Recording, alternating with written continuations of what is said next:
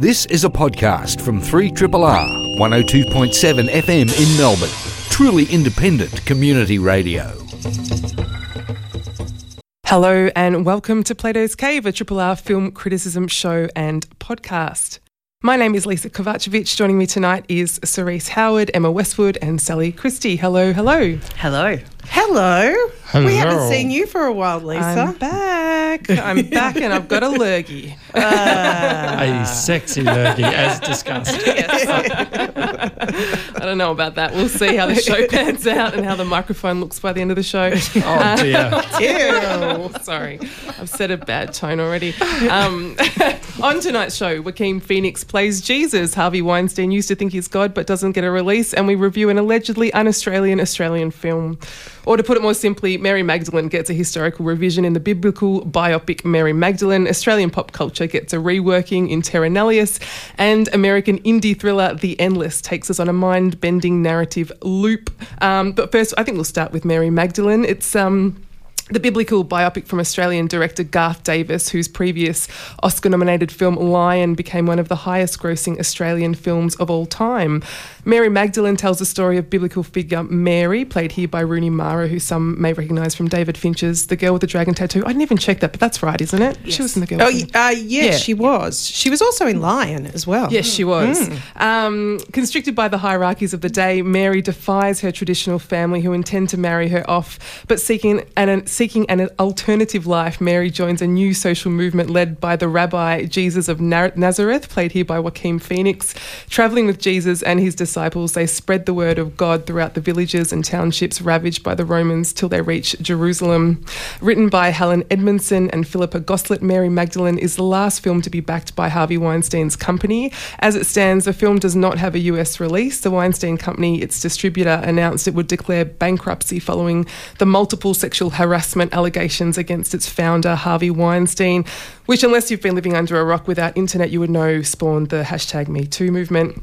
And given that this is a female led film that aims to reposition Mary as a key apostle, not the mm-hmm. prostitute the Catholic Church had positioned her as for centuries, its release is somewhat ironic, I thought, in the wake of the sexual harassment scandal that's besieged Weinstein and Hollywood. I don't know, what did you guys make of this biblical retelling and its attempt to perhaps perhaps right a historical wrong?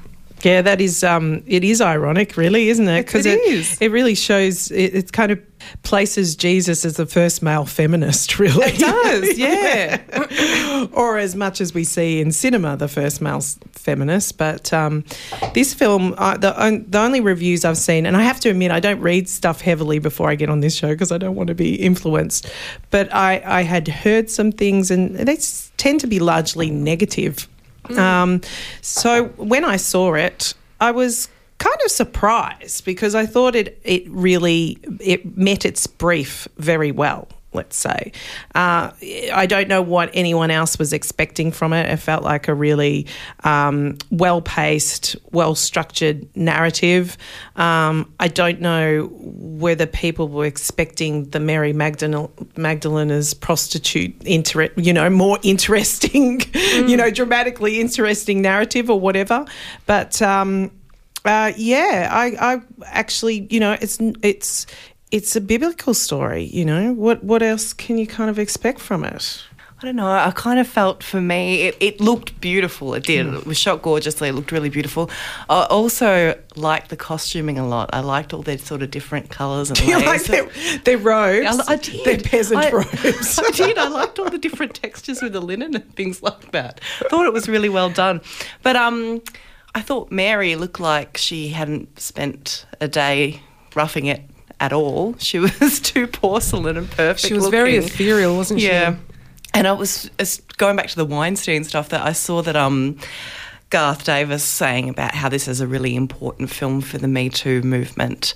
And um, yeah, I think it is very ironic that, you know, it's come from Harvey and, you know, all that sort of thing with it. But overall, I found this very uninteresting. Yeah, I, I Yeah. think I, I think for me, the I, could, I don't think it was a bad film. I don't think it really deserves all the scathing No. reviews it's been getting. That said, I think the biggest problem for me was the lack of context. I think it relies on you having s- uh, to, a, a lot of knowledge of this biblical story, and so nothing is really explained at all. And and I know like the political climate at the time, I felt wasn't really re- revealed or explored to us, and I think that would have helped me engage with the story more. What did you think, Uh, Sorry. Yeah, that's me. Uh, I think it's just so dreadfully earnest, and um, I, I'm not one to whom biblical stories are ever going to really speak. They um, Well, I'm, I- I, I- am the same. Yeah. So, you know, short short of including some high camp theatrics and, and retro special effects, I, I can go back and watch Cecil B. DeMille's biblical epics and, and have a quite a time. Uh, a Samson and Delilah or a Ten Commandments here. That, you know, these are good times. The King of Kings. That's not one of Cecil's, I don't think. Uh, but but really, this sort of film. Uh, you like a parting of the Red Sea, I don't do. you? um, are, we, are we still talking about cinema? I don't know, Cerise. You tell me. Yeah. well, I, I did not. I didn't n- not enjoy the film. I just wasn't especially moved by it. I thought it really didn't need to be made. This uh, an attempt to rehabilitate Mary Magdalene's character is kind of unnecessary, given that apparently the Catholic Church just did that. So the caption at the end of the film told me. Um, I thought, okay, great. Um, and I, I, I don't really feel I'm any the the Yeah. better or wiser for having seen this film. And um, yeah, I, I didn't have any real sense of tension throughout. I kind of know what was going to happen to Jesus. It wasn't really. Spoiler alert. Yeah. Yeah. Well, that's Yeah. the thing. It can't. Yeah. It can't really rely on that. I think it did. Um, I, I, will, I would never have seen it. Let's put it that way. That's probably why I, I was going in thinking, okay, To be honest, I wouldn't have seen it based on the promo poster. Like seeing Joaquin Phoenix as Jesus, I think is hilarious. On that. Yeah. He's so I- earnest. But see, I thought he was so well cast Did because you? yeah, yeah, he has that enough of an element of crazy that I think Jesus would have had. I But he was, you think about yeah. it, he need yep. Jesus would have had a touch of crazy. yeah, he would have had a touch of crazy, but this was he had no gravitas, and I just thought he needed to have mm, like if you're going to be some sort of leader, like why was she drawn to him? You know, he was sort of fumbling around the earth. I just thought. I thought no, I thought he was quite com- commanding. Um, what I did, uh, I thought that he was a lot of leaders today could take um, something from him because he doesn't micromanage. I like that. Everyone sort of did their did their own thing, and he kind of allowed everyone to speak for themselves. But I think that Joaquin Phoe- Phoenix is like the guy to play Jesus. I liked him as yeah, Jesus too. Yeah, I thought all the performances in it were really good.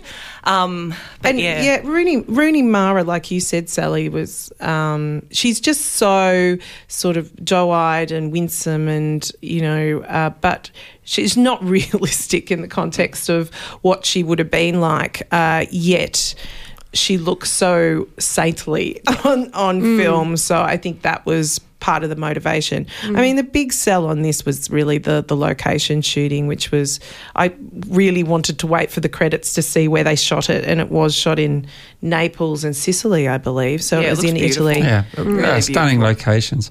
But I have a problem with a film which is called Mary Magdalene and is supposedly about her, but ultimately it's about her bearing witness to someone more important. I don't think it's that big Yeah. a bigger moment in uh, feminist biblical storytelling when really that, that was the final.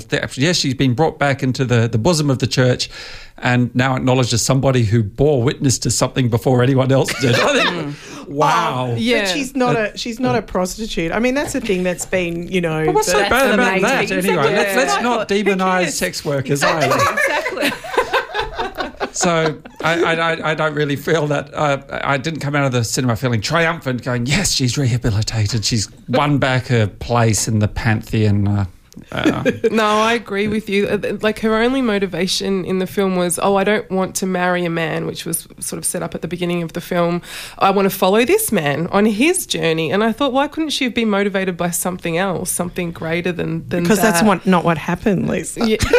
it could have been, but it, well, do we know what happened? Like we're Well, always rewriting this biblical text. You know? Apparently, there's text that says this, but there was No, because there was some interesting things there. Like she starts off, she's uh, like a not a what would you? She she's, She was she's like a helping give. She midwife. was like a midwife, Yeah, right? yeah. Which is an interesting sort of symbolically is, is it's a time at the, the birth of Christianity, and she's the midwife, and that's kind of interesting. Um, and I thought, and there was there were moments where she's sort of helping the poor.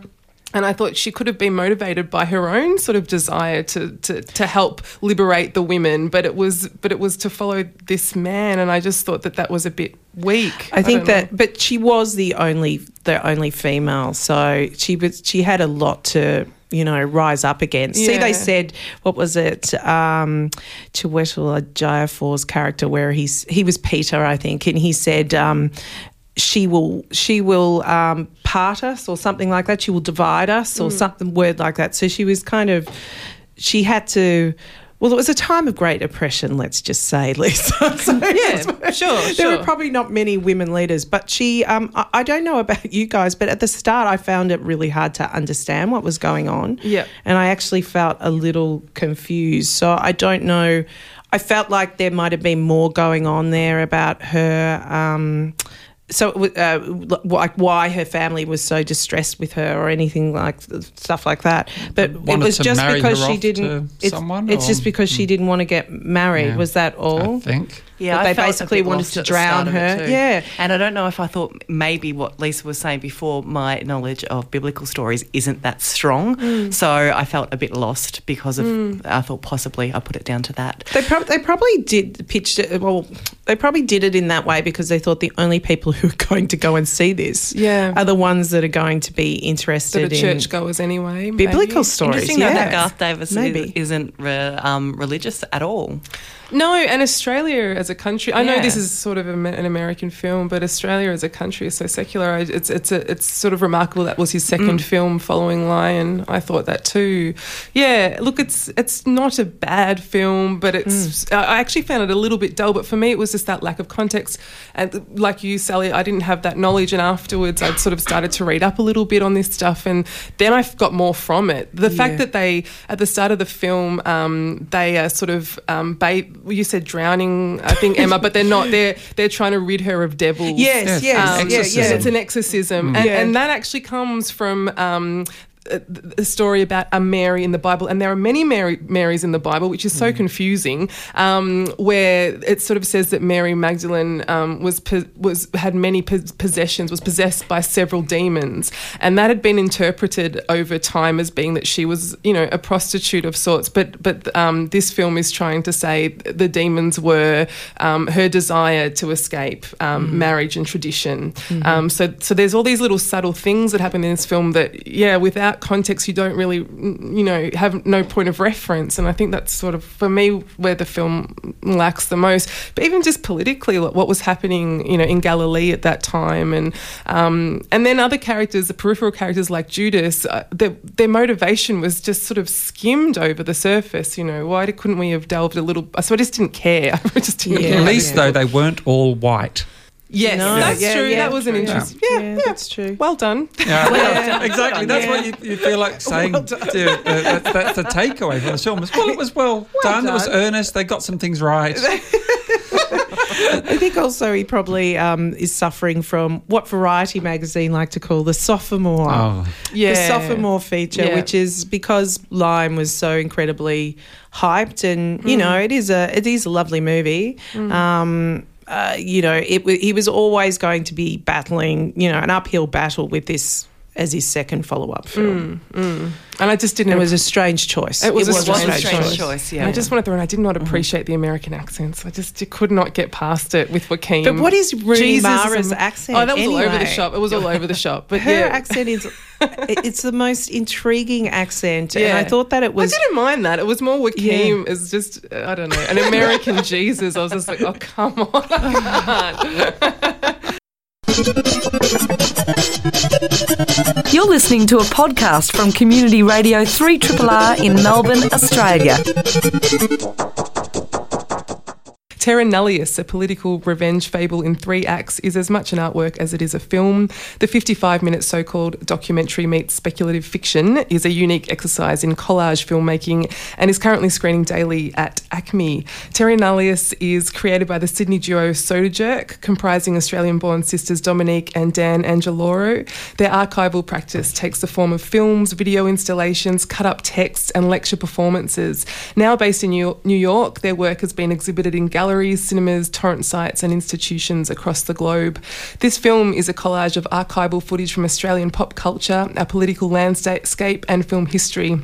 It cleverly superimposes iconic Australian characters into new contexts, creating a landscape where Pauline Hanson resides with Mad Max bikie gangs and rewriting our mythological narratives that see a misogynistic crocodile Dundee eaten by a crocodile and bicentenary celebrations are ravaged by flesh eating sheep who leave Shane Warne and Dame Edna among the carnage. It's a reworking that attempts to make a radical critique of, amongst other things, Australian masculinity, refugee policy, Australian history, and our treatment of our First Nation our first Australians, sorry. Themes that um, should probably be at home in the contemporary art world, but not the Ian Potter Cultural Trust. On the eve of the Terra Nullius premiere at ACMI, the Trust withdrew its support, providing a written statement that it, and I quote, no longer wanted to be associated with the marketing and publicity promoting the artwork, which it had spent a hundred grand on, I might add, um, deeming the work very controversial. Surely they were expecting that when they invested in the project, though. I, I, I do question that. Anyway, such an odd reaction from a major philanthropic um, organisation.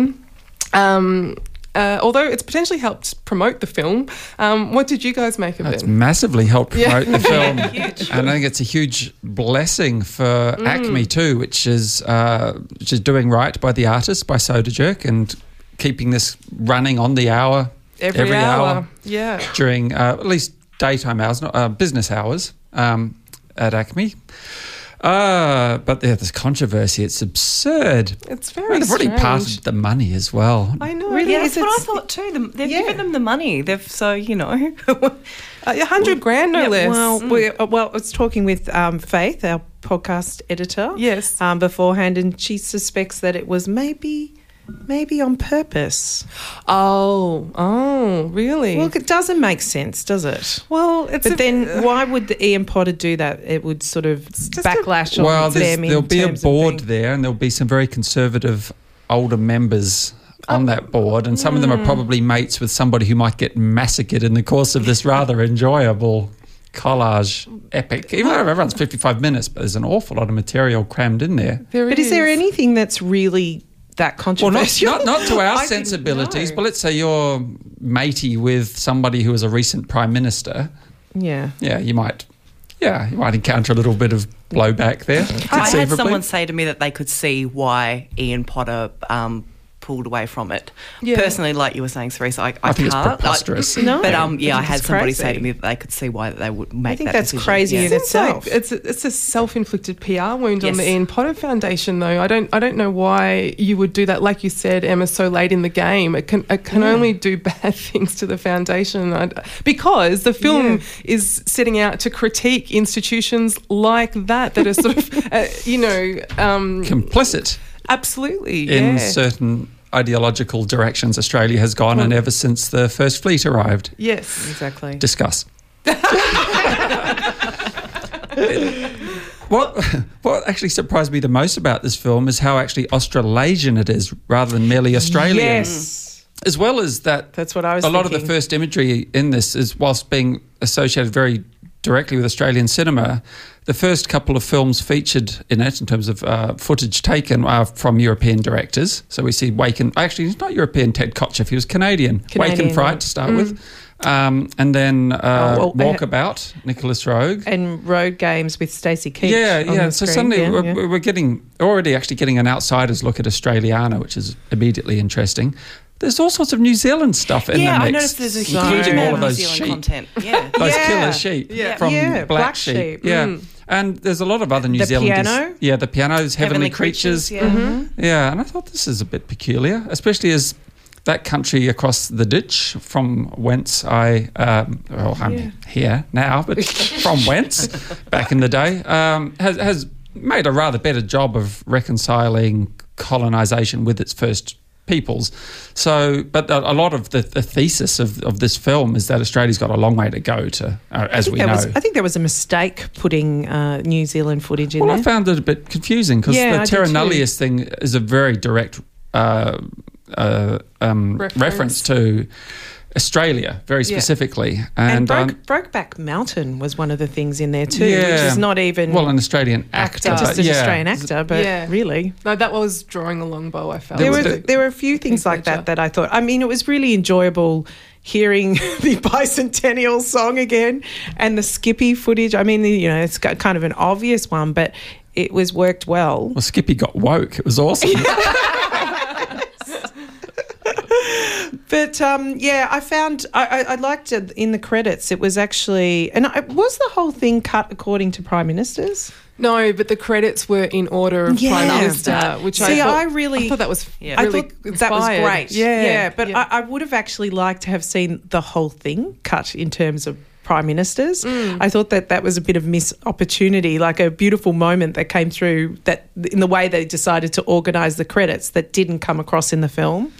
And I did feel it. Um, it felt a little little muddled for me. so would that have Yeah. helped it with the structure? Do you think? I think that yeah, there was not a really clear sight through the whole thing, and it's really it's a difficult thing to get when you're creating a collage and you're also working with found material basically uh, so I, I get that but they it- it was a little bit too much of an explosion of sensory stuff without any real focus for me I loved it for that reason, though. Did like, you? I loved this so much. Um, I had so much fun watching it and can't wait to go back and do it all over again. It was just the one thing that really came through with this for me was that how much I love these Australian films. That So it was you know, nostalgia for you. Definitely, one hundred percent, mm. especially with the rage, the rage song at the start, all that kind of stuff. But there was also just all like the Queen's bicentennial speech, just so many really cringeworthy, awful things that have happened in our history where it's like Jesus. So, um, But you even watch her speak, and she's kind of dead in the eyes. Like it's, just mortifying, isn't Yeah. it? Oh, but um, no, I absolutely loved it. I loved it for all of its, you know, I I love the Alanis Morissette bit in the car with Furiosa from Mad Max. It was stunning. But um, yeah, it was great fun. I highly would go go see it again. Yeah, I really, I, I really enjoyed it too, and um, and I like the way that it's sort of it, it's critiquing those sort of pop cultural, pop cultural artifacts that we sort of hold up as creating the, the cultural fabric of of who we are, like building this tapestry of who we are as Australians, which is very thin, you know, and it's sort of peeking beneath that sort of thin veneer by sort of chopping them together in this really um, interesting way. And like you said, the narrative strands are admittedly all over the place. Um, but I thought this that was sort of effective too in sort of trying to rewrite a very unstable narrative of our mythologized history. Um, and they do this with great humour. There's a scene in particular, uh, you mentioned Skippy, the bush kangaroo, explaining why the mythical disappearance disappearance of ethereal white girls um, is much more interesting to us than the reality of the disappearance of Indigenous Australia. And I thought that was really cutting and great. So there's this really dark undercurrent to this film, um, much like our glossed over history, you know. But the only time that this didn't work for me was when the filmmakers took footage from films that had already successfully critiqued Australia's racist culture, for example. Like yeah, that's a good point. Russell Crowe's um, skinhead character from Romper Stomper, they interspersed that with um, shots from the Cronulla riots. And I think the film is at its best when it's making us question what we celebrate culturally and Yeah. why. Yeah. And I don't think we ever celebrated Romper Stomper in that way, you know? So Yeah, I just yeah. sort of thought that it, a- it was a yeah. strange, that was sort of strange elements to draw into the film. I felt. totally agree with you there. I think that's good. I didn't articulate that, and but you articulating it has told me that's what I wanted to articulate. Great, great. that was very good. Good. Maybe you Um, can do the same for me later. Yeah, yeah. I think it's better working in a more uh, using footage in an ironic way. Yeah, Yeah. totally, totally. But their approach, which you know has its roots in electronic music music. So they they'd done stuff with um um the the, the, the, group that does the the pastiche mixing of music. Oh my god, Avalanche, Avalanches. Yeah, yeah, yeah. Yeah, and, and in the in the past, and that was you know really worked really. It's a it's a good symbiotic kind of relationship that they had with them. So that's just aesthetically, I find this really exciting and interesting, and it's like an it's like a very meta post postmodernism or something. You know, like it's drawing on other texts while drawing on other. I, te- I just think that was. There's something really refreshing about this. That, that's it. It's drawing on collage traditions in its own right too, because there've been other filmmakers, especially uh, Americans, who come to mind who've used found footage to critique the governments of their times as well. So whether it's Craig Baldwin or Bruce Conner, dating back to even the late fifties with Bruce Conner and the Cold War era, even, and there's still um, a fear of. Uh, the uh, when was the Bay of Pigs exactly? When was that whole business? Cuba. Early 1960? Six, yeah, That's uh, that- that 1960, period, and just this while while nuclear. Uh, well, actually, we're there again now. This has all come full circle. I, I noticed Craig Baldwin getting a shout out in the credits rolling at the end, just the thank yous. I guess he was probably some sort of uh, long distance indirect mentor, but he's someone who's for a long time taken found footage, never asked permission, just done whatever the hell he pleases with it and put it out there. Typically not for profit, I believe, probably entirely not for profit it's really almost the only way you can get away with making something like this because you just can't go around asking for permission for all of this mischief, can you? Because Yeah, that's what I was wondering. How does that work with permissions for it? Because it would just be never ending. that might be where some of that hundred thousand went. Just Yeah, okay, get a yeah. lawyer, quite a good one, and keep them occupied for mm. the better part of the year they had the, uh, to, to make this and have it installed at ACMI. The hours would have the, the hours to actually collate that material. Oh my though. God. I was first of all exhausted. decide what I, I don't know where they would have started from in terms of their research because you know surely they don't. Um, you know, I'm assuming they wouldn't have that much of uh, historical. They're not historians. Let's put it that way, and they're not. Old people who've been, you know, seen a lot. Well, you know, they haven't been watching four decades of television or anything like that. So, you know, there, there would have been a hell of a lot of work in order to try and find different cultural touch points. Not just not just it. the research, but the the editing process itself. Because sometimes I felt it was so seamless. Um, you know, putting Pauline Hanson against a, a bikie gang, and I loved. I just thought. I just thought it was re- a remarkable feat in um, editing and superimposing. I actually don't know what the process is that they use to create this film, um, and at times, like it does look have a student film quality, but I really enjoyed that too. and I, I and I enjoyed there was some sort of stark um, contrasting color palettes, which were a clear decision, and I liked that too. It really lent to that collage style. I think that goes with the color grading of various sorts of films and various sorts of stock that have Mm. come to us in various uh, states of um, sometimes disrepair, but just the quality of, of digitized films of different eras can vary so wildly. And I think it's probably a pointless task trying to grade it all so that it all looks exactly the same.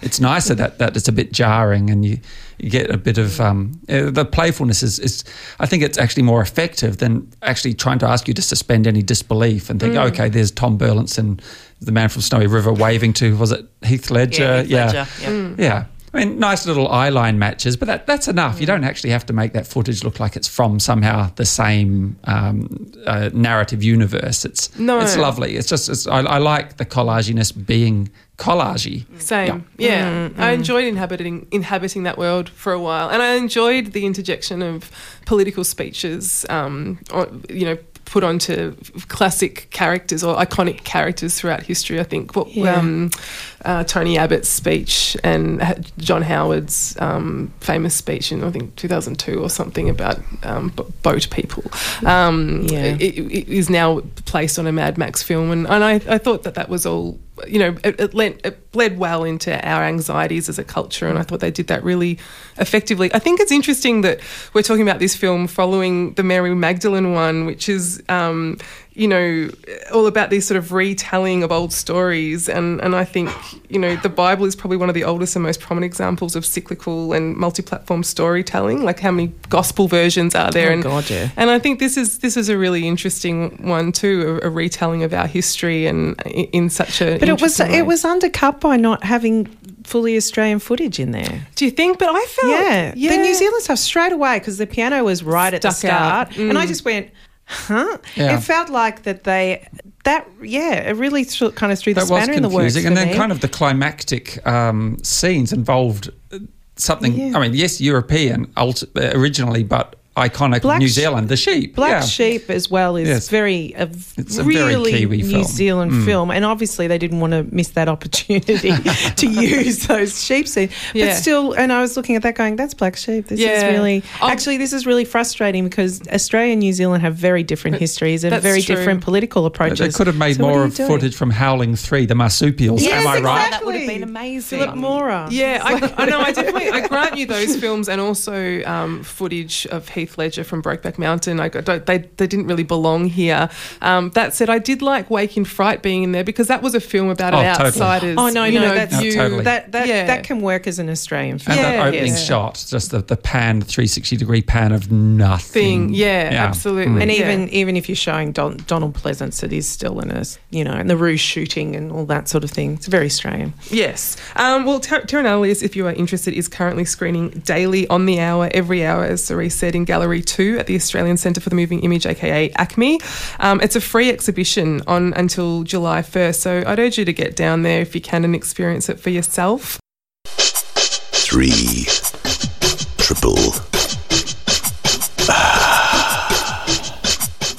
Our final film up for discussion tonight is The Endless, a lo fi American indie thriller that follows two brothers who receive a cryptic video message inspiring them to revisit the UFO death cult they escaped a decade earlier. Hoping to find the closure that they couldn't as young men, they're forced to reconsider the cult's beliefs when confronted with unexplainable phenomena surrounding the camp. As the members prepare for the coming of a mysterious event, the brothers race to unravel the seemingly impossible truth before their lives become permanently entangled with the cult. Uh, written and directed by Justin Benson and Aaron Moorhead, whose previous collaborations include 2012's Resolution and more recently Spring. In one of many twists, the co writer directors have also cast themselves in the lead roles of brothers with their own first names, Justin and Aaron. Aaron Moorhead also doubles as the duo's cinematographer. This is truly resourceful DIY cinema. Uh, the Endless devises an elaborate supernatural premise on a minimal budget. What did you think, Sally? Did they pull off their arguably ambitious premise? People really love this film. It's getting like really. They're really into it. I unfortunately am not one of them. Um, I am a big fan of genre cinema, and I think that we've had some great releases in the last few years, like Raw, The Invitation, and this just didn't cut the mustard for me.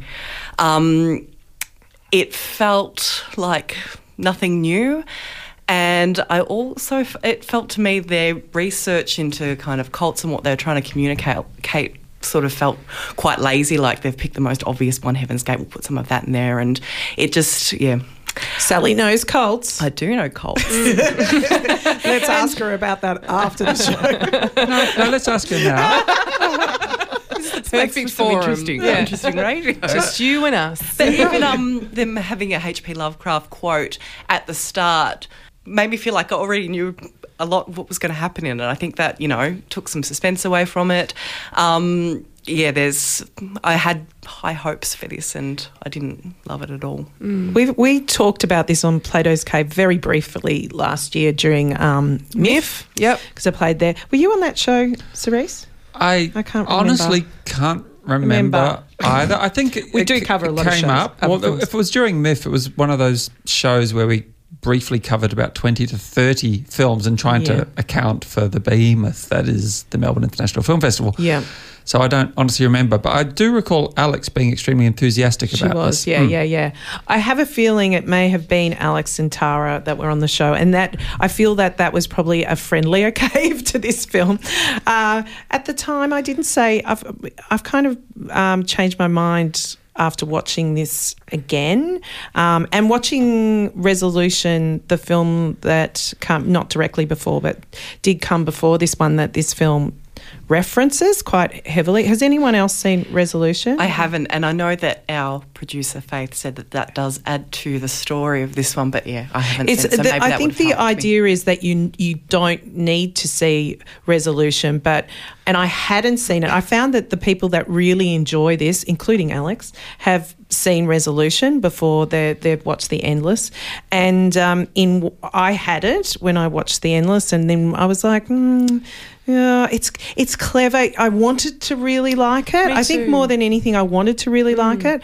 But then in rewatching it, there are massive chunks, especially toward in the, the second half of the film, that refer to um, characters in the first one. The wife who was looking for her her husband, that guy chained to the bed at the end, and that has kind of quite a long, or almost um, like um, monologue-ish kind of dialogue going, which I think that if you don't, if you can't contextualize it with the first film, you kind of zone out, really, and that's that's a problem with it. Maybe they've become, they've kind of created their own little filmmaking cult where they're talking to a specific audience and their audience, and their audience really loves them, and that's where this film kind of comes from. Well, I haven't seen any of their previous work. I remember people telling me that Spring was good, and um, so I came came at this with li- little sense of what it would be, and I was actually really, I really got into it, You and did, um, yeah, and I was aware that there were things that uh, there were there were narrative threads that were not followed through on, and I just took them as red herrings as the film began to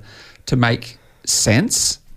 Uh, because there's a there's a point in, uh, in the film without wanting to go into spoiler territory in the slightest where it, it actually finally shows you what's what what's actually at stake in this narrative that it's not simply about two brothers who are just going for a little day trip back to a cult they escaped 10 years ago go for a jolly little day trip to a Let's just a- go and stay one night. to something- Come yeah, on, that's right. Come on.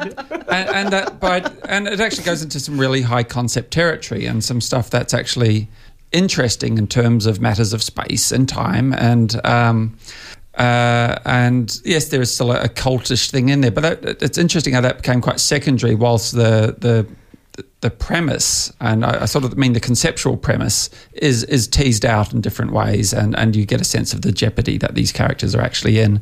And I, I, I really was drawn into that, and I think it's partly because it took some time to to actually uh, have some depth to some characterizations, especially the sort of de facto cult leader.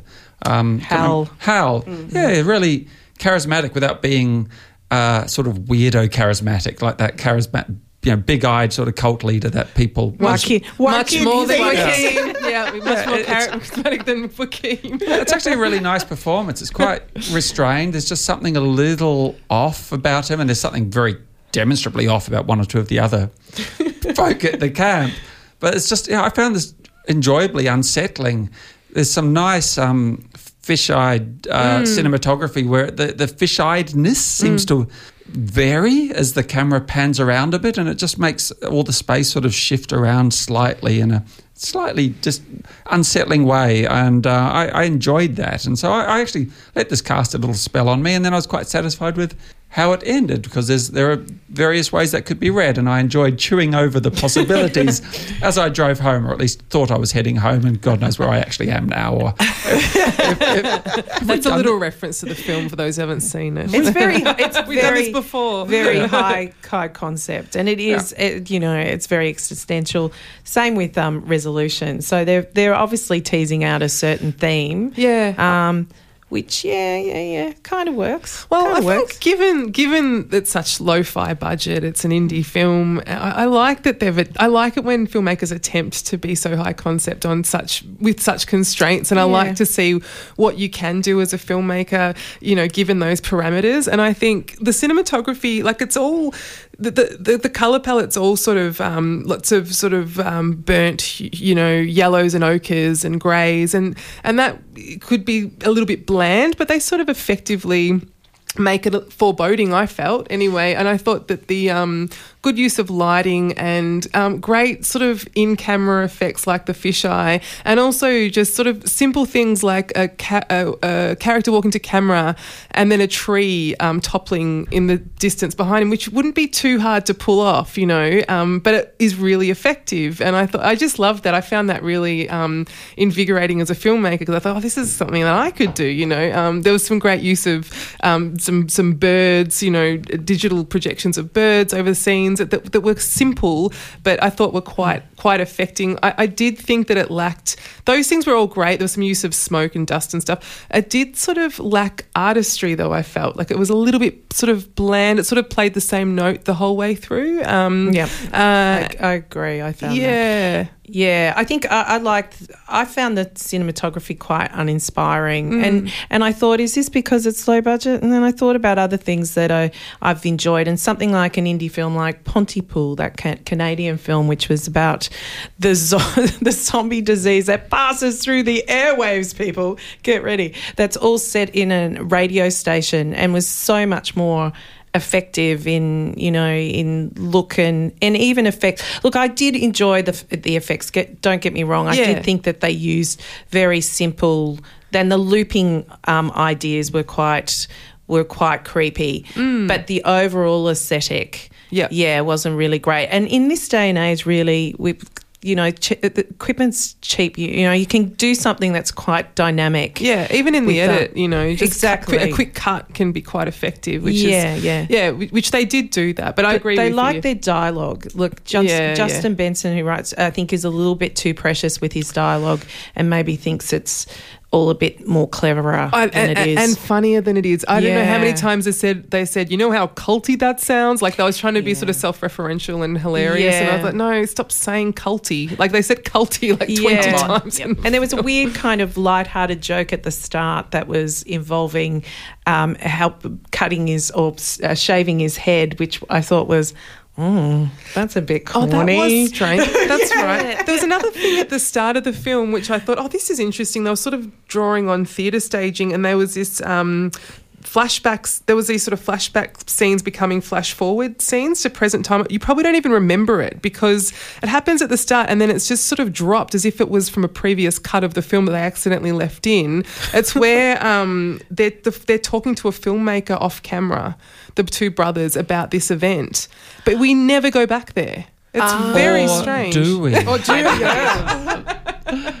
it's very odd, and I just thought, but I liked that. I liked that setup. Um, it- they sort of break the fourth wall a couple of times, and I was like, "Oh, this is interesting," and then just sort of n- went po- nowhere. But the performances are excellent. Yeah, Uh, they are I think that's Yeah. really notable. They and their other film, or at least the other film I have seen, was very strong in performances as well. No, I didn't feel like I really bought into the relationship of the two brothers.